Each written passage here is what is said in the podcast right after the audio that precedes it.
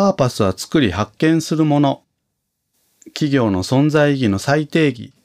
ということで今回は情報提供させていただければと思います。最近新聞等を見ておりましてもですね、このパーパスを再定義する企業というのが増えてきておりますので、まあ、改めて情報提供させていただければと思います。このパーパスとは何かということなんですけども、まあ日本語で言うと目的ですね。えー、もっと言うと、まあ組織の存在意義というふうに捉えていただければよろしいかなと思います。で、まあもともと企業には当然のことながら、この目的イコールパーパスは存在をしていたわけなんですけれども、まあ、どちらかというとこれまでは目的ですとか存在意義ですとか、まあ言ってみれば日本語で表現をしていたわけですけども、まあ、今回改めて英語で言うことによってですね、まあ、新規性を出そうとしているというふうに捉えていただけるといいんではないかなということですね。目的、組織の存在意義っていうのは確かに言われてはいたんですけれども、どちらかというとこう絵に描いた餅、まあそんな形になっていたんではないかなというふうに思います。そうしたあ絵に描いた餅からの脱却をしていくという意味合いで、このパーパスを再定義する企業が増えている。まあ、そんな風に捉えていただければよろしいかと思います。このパーパス再定義のメリットなんですけれどもね、えー、ここでは大きく4点、えー、挙げさせていただきます。まず1つ目。企業がどちらに向かっていくのか方向性を内外に示すということですね。で、まあ、ポイントは、間にして用ですね。簡潔にして要点を得る形で、非常にこうシンプルに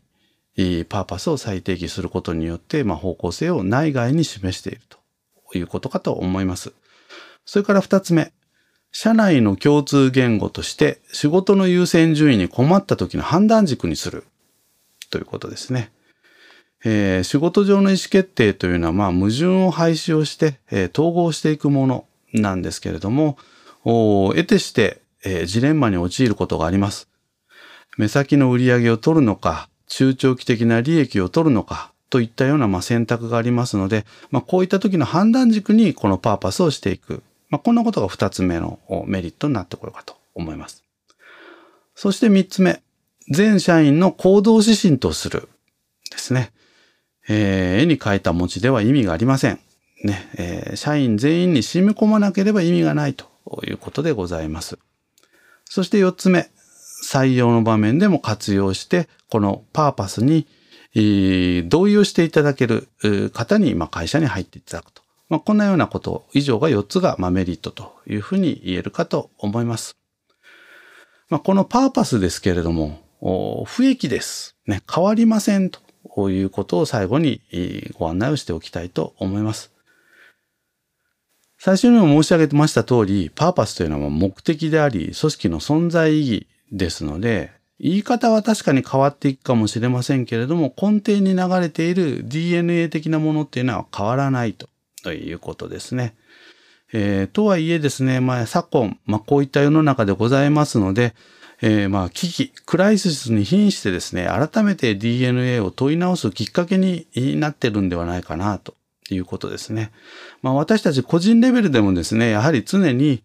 このパーパスをですね、自問自答することというのはとても大切ですし、まあ良いタイミングでもありますのでね、ぜひこう改めて問い直してみる。まあそんなことをやってみてはいかがでしょうかということでございます。